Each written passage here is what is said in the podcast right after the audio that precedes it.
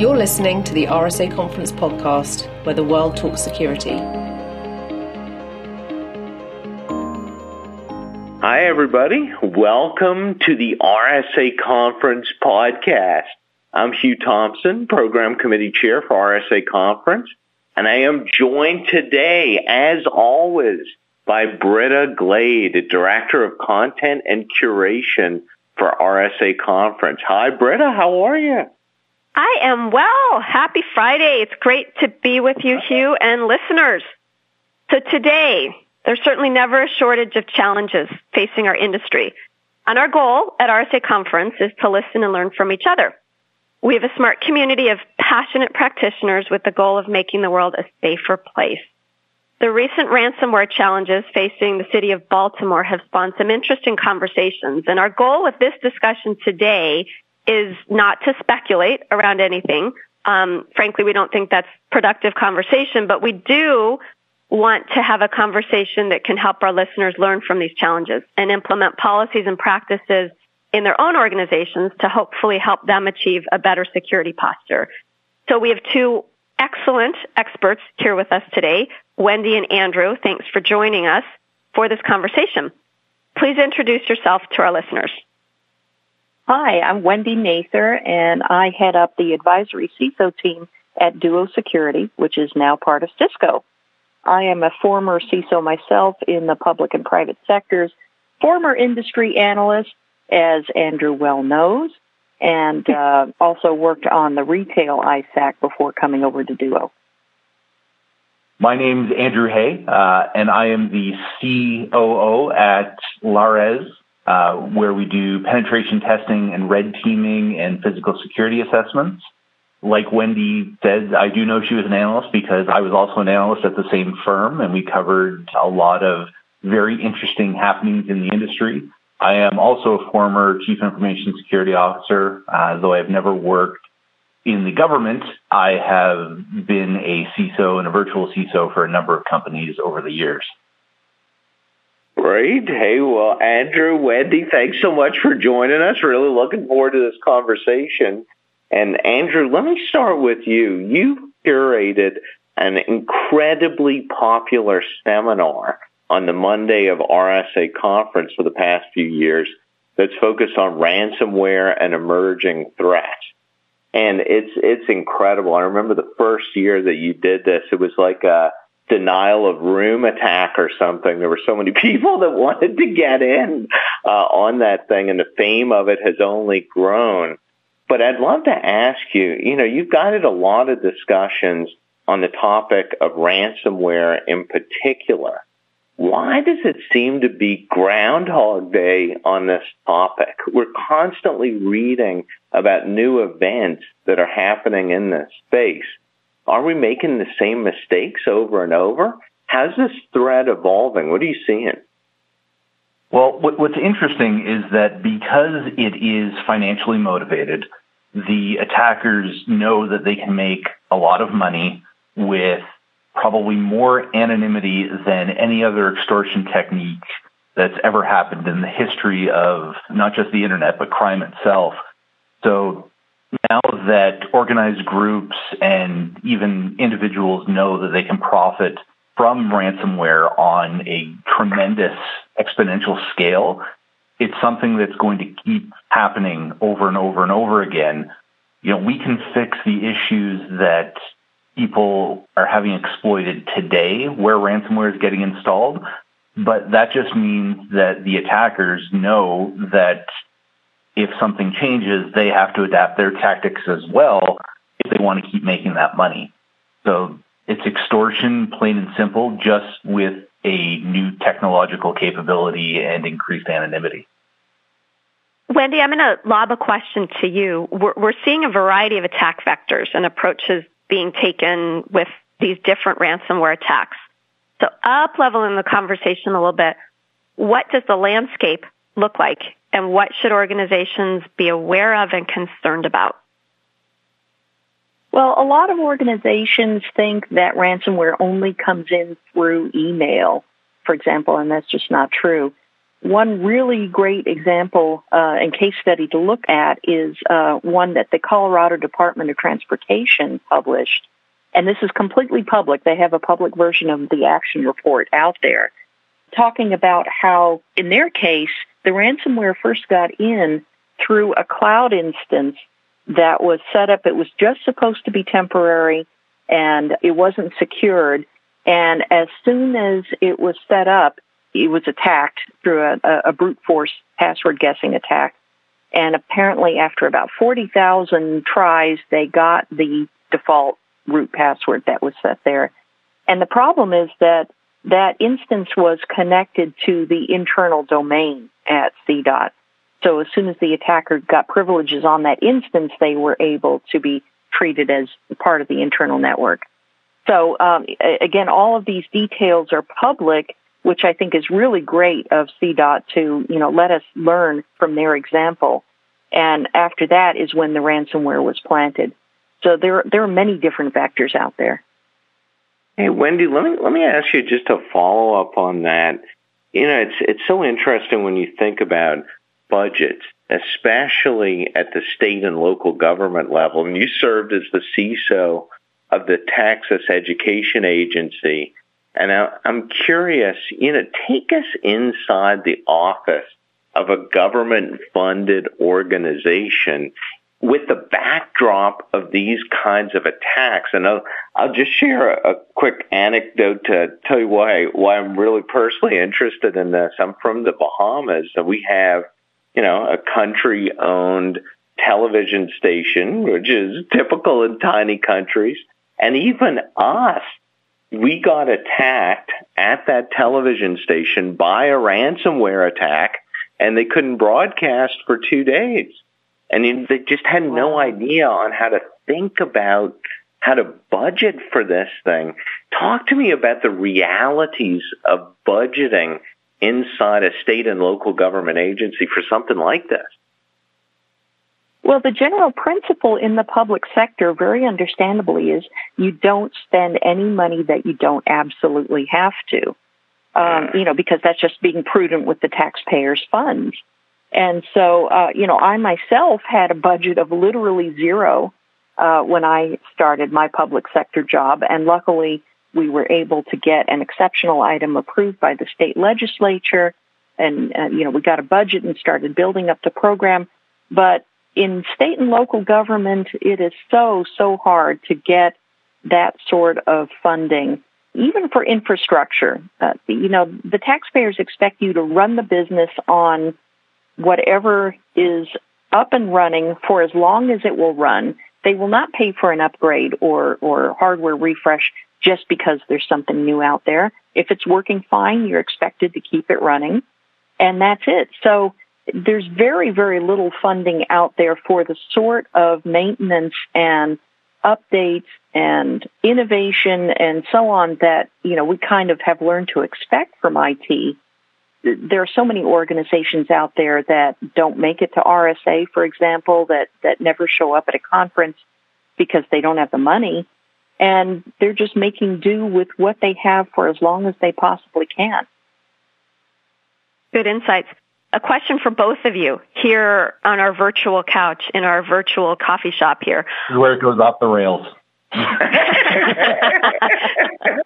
was all, it was also civil until no no no it's it's Andrew. decaf coffee. Decaf coffee oh, that we're okay, having okay. this morning but we're going to start with Andrew and then Wendy you get a pipe in. So any going off of rails you get to make it really interesting. Okay so many organizations likely not just um, you know public entities but there, there's limited budgets. That's the reality. Um, so how should organizations with those limited budgets approach security without spending a fortune? Um, are there basic security hygiene principles, practices? What would you recommend as best practices? Andrew? You know, I'm a very big proponent of looking at the Center for Internet Security Top 20.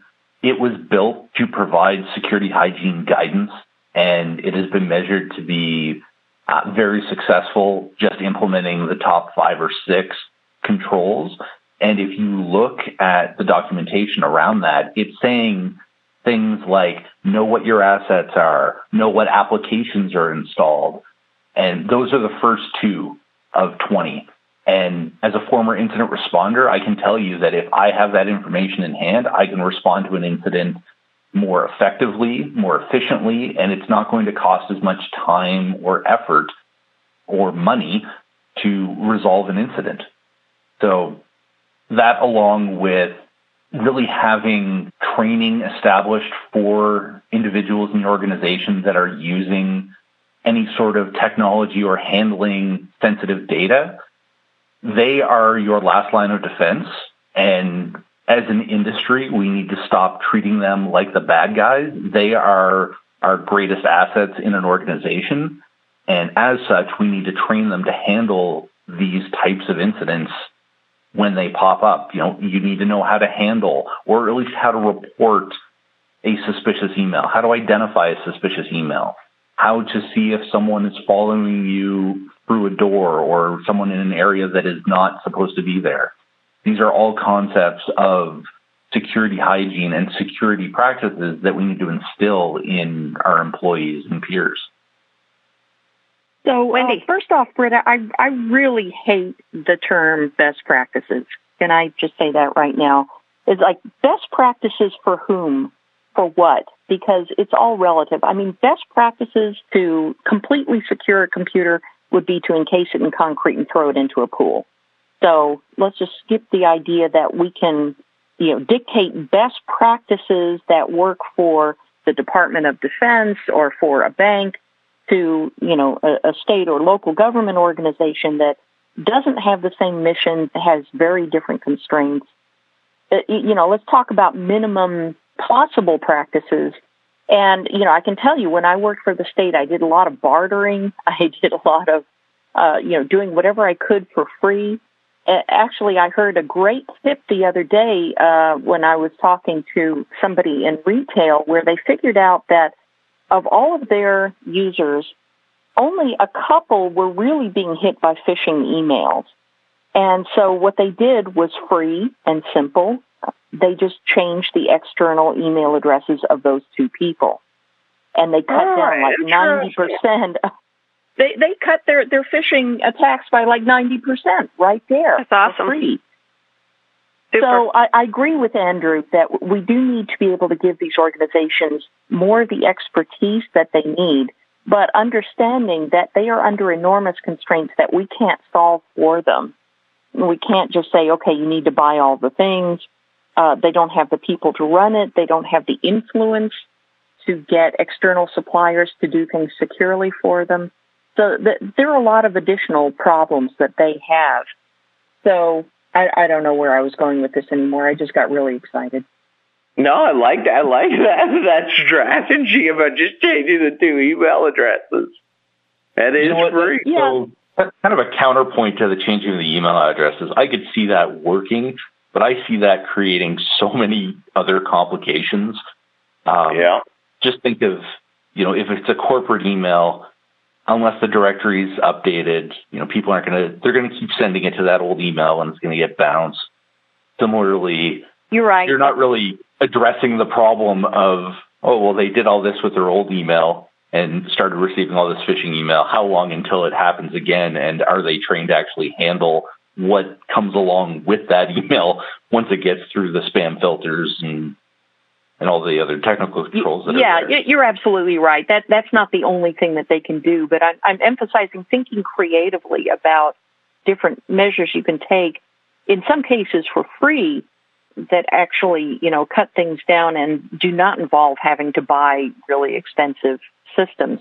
But yes, doing things like that. I, I know of some who uh, they're most often phished executives have different external addresses, and those emails are opened on hardened systems on separate networks by, you know, their administrative assistants, for example, uh, or the the people whose job it is to click on attachments all day, like in HR uh, or in accounting, are also treated differently. So th- there are a lot of different ways that you can address these problems. And I think what would help the most is to have a catalog of uh, simpler, cheaper controls that go along with the generic recommendations from like the the CIS top 20. Like, you know, they would say, you know, know what you have, but the answer is, okay, great. How do we know what we have? How do we do discovery in an easy way? So I think, you know, tips and tricks and, and a catalog of accessible activities and processes and controls would really go a long way. I have to ask this with both of you on the phone, you know, that, and this is mm-hmm. a little bit of a of a touchy question, but it's a fascinating one to me about ransomware in particular. So, Wendy, you're just talking about the constraints on budget, and Andrew was talking about how easy it is for cyber criminals to do this now because of the anonymity of payments and those kinds of things. I want you to walk me through because I think we've all had this experience where someone that knows us in the security space has called in a moment of panic because they are going through one of these ransomware attacks. And I'm just curious to get both your points of view. And Wendy, I'll, I'll start with you. How do people actually, when the rubber meets the road, typically react to this kind of stuff. Like there's ransomware attacks that we hear about, and then there's ones that we don't hear about. Do people actually pay the ransom or not? What's the way that they start to think about this? What's the thought process they go through? You know, it's it's something that's not not talked about as much as I think it should be, but I'm just curious to get your views on maybe not even what the right thing is to do, but what do you what do you see play out in practice? Well, the first thing that they typically do is order a bunch of pizzas for the IT team. Aha, okay. Um, That's the first thing to monitor from the outside. Yeah, exactly. You know, but bunch of pizzas being ordered. But seriously, uh, you know, I heard a great talk by the CISO of the state of Colorado about how they started reacting, how they walked through the timeline of reacting to this ransomware. And one of the problems is that they didn't know how to staff up for an ongoing long-term firefighting mission as opposed to the nine to five, you know, people coming into the office and then going home again. You know, this was a real incident, a real crisis. And they found that they really had to learn from and, and, and reach for the guidance of first responder organizations that they had in Colorado who are more used to dealing with natural disasters but they actually knew how to, you know, start staffing and, and doing all the logistics for a sustained and long-term incident response, which you sometimes need when you are dealing with something like ransomware. So let, let me throw it over to Andrew because uh, he's had a lot of experience here. Actually, the most recent case I've seen was my cousin messaging me on Facebook. You know, you'll laugh because I received a message that said, OMG, my company's under cyber attack. And I'm like, oh boy, on Facebook. Yeah. Okay. okay. Tell me more. and it turns out, so she works for a multinational company and they had a bunch of their systems that were infected by ransomware. And she's like, what do we do? I'm like, well, you're in Montreal. I'm in Austin. If you want, I can talk to your IT guy. oh, he's gone home for the night. All right. No, no. Obviously, it's a very get that issue. guy up, find his house. yeah. And I'm like, well, here's my number. Have him call me in the morning if you want some help. And so I get a message on Facebook the next morning saying, well, we went to our insurance carrier and they've given us our approved incident response company and they're working on it right now. So I've never heard the follow up as to whether, you know, the ransom was paid, if it was resolved. I know that the the variant of ransomware that they were using did not have a public decryptor available, so that wasn't going to be just an easy, okay, here's the tool, go fix yourself. But the idea of paying or not paying, you know, there's there's two camps on this. And if you take a look at the city of Atlanta, so it's reported that they've spent upwards of they say 2.6 million, but it could very well be as high as 17 million for the complete recovery. And that's what was spent to avoid paying a $50,000 ransom. So I wonder if they sit back and say, okay, well, if this happens again, do we just pay $50,000 instead of several million? Uh, I can guarantee you everyone that's on the financial side of things for those departments are going to say, yeah, just pay the money. You know, here, use the company card. Let, let's make this happen because they don't want to incur that huge loss in the hopes that the insurance company is going to reimburse them. Because as you know, in the history of insurance companies, uh, they will try and sniff out every single little loophole to avoid paying out their customers, and that's their job. You know, their job is to make money by not paying out the insurance policy. So don't just put all of your faith in the insurance policy for your cyber resiliency. Uh, you need to really sit back and make a decision as to, you know, is paying $50,000 now a much better use of our time and money versus paying $17 million in recovery fees. But the question is always, you know, if we pay the ransom now, is it going to happen again? And yeah. are all the other ransomware groups going to come after us because they know that we will pay?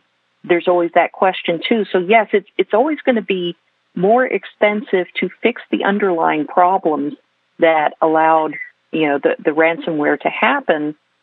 And I hate to say it, but you know, very smart CISO told me once that sometimes they're just one breach short of getting a budget increase to fix the problems they know that they need to fix. And if they're lucky, it's going to be somebody else's breach. So, you know, th- th- this is unfortunately an opportunity to go to your own management and say, you know, one of our peers was hit by this. Can we make sure this doesn't happen to us? Because we really don't know what the actual total cost would be if we got hit ourselves. Yeah, it's interesting. I heard an industry analyst several years ago who said, and it wasn't one of you. You were two industry analysts that I did uh, work I with, but it was that. But it was neither. It was oh, neither of you.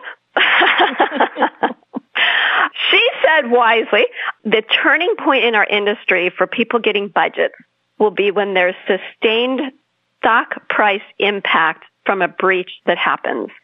And just a couple weeks ago, there was a Moody's report on the Equifax stock price, and it pointed to the 2017 breach and sustained long-term impact to the stock price. So, so it'll be interesting to watch, you know, again, you hope it's not your breach. You never want it to be your breach. You never, you never want anyone to be breached. And yet those are the things that do cause action to be taken. Um, Wendy, I, I, thought what you were talking about, about first responders, that was fascinating. That was interesting. And, it, and I think of how many in our community are also first responders or, or you know have training in that or background in that. You um, you've been such a visible leader in the community um, and an advocate for behaving like a community that looks out for, supports, helps, um, you know, encourages. How can we help in situations like this? What can and should we be doing as as a community to help other organizations?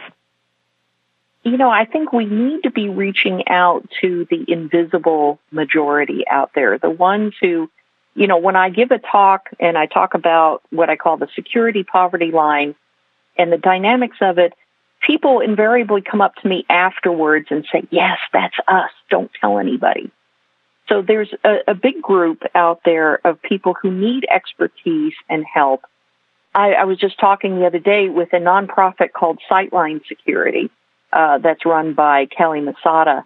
And uh, their mission is to help nonprofit organizations secure themselves. So a nonprofit helping other nonprofits. And we need a lot more of that. Uh, we, we do need more community organization around helping the least capable of us. And I just want to emphasize that it isn't always just public sector or, you know, just small organizations that suffer from this. I've seen some really large organizations that struggle with security too. And it isn't just a matter of, you know, giving them more money, although that, you know, some, in some cases that helps. Uh, but we need to address all the factors behind security poverty. And I'm pretty sure we don't understand what all of them are yet. It's very complex, but th- this is something we do need to pay attention to. Yeah, no, well said, Wendy. And I, I can't thank you both enough for for this session. I I think we do so many of these podcasts, and they're they're really focused around you know people with a lot of resources, large companies, enterprises. But I think this was such a great discussion around the reality of all of the smaller organizations and you know public sector organizations that have to deal with the reality of attack so thanks so much for your thoughts and insights. And Andrew, although you threatened to go off the rails, you did not go off the rails too badly. Uh, so no, I really appreciate it. This was a great discussion and hopefully, uh, if, if you both are up for it, we can continue the dialogue in a future podcast on this topic. There's so many things to talk about here. But thanks very much. Really appreciate it. Britta, thank you. And thank you to our listeners. And we'll see you next time.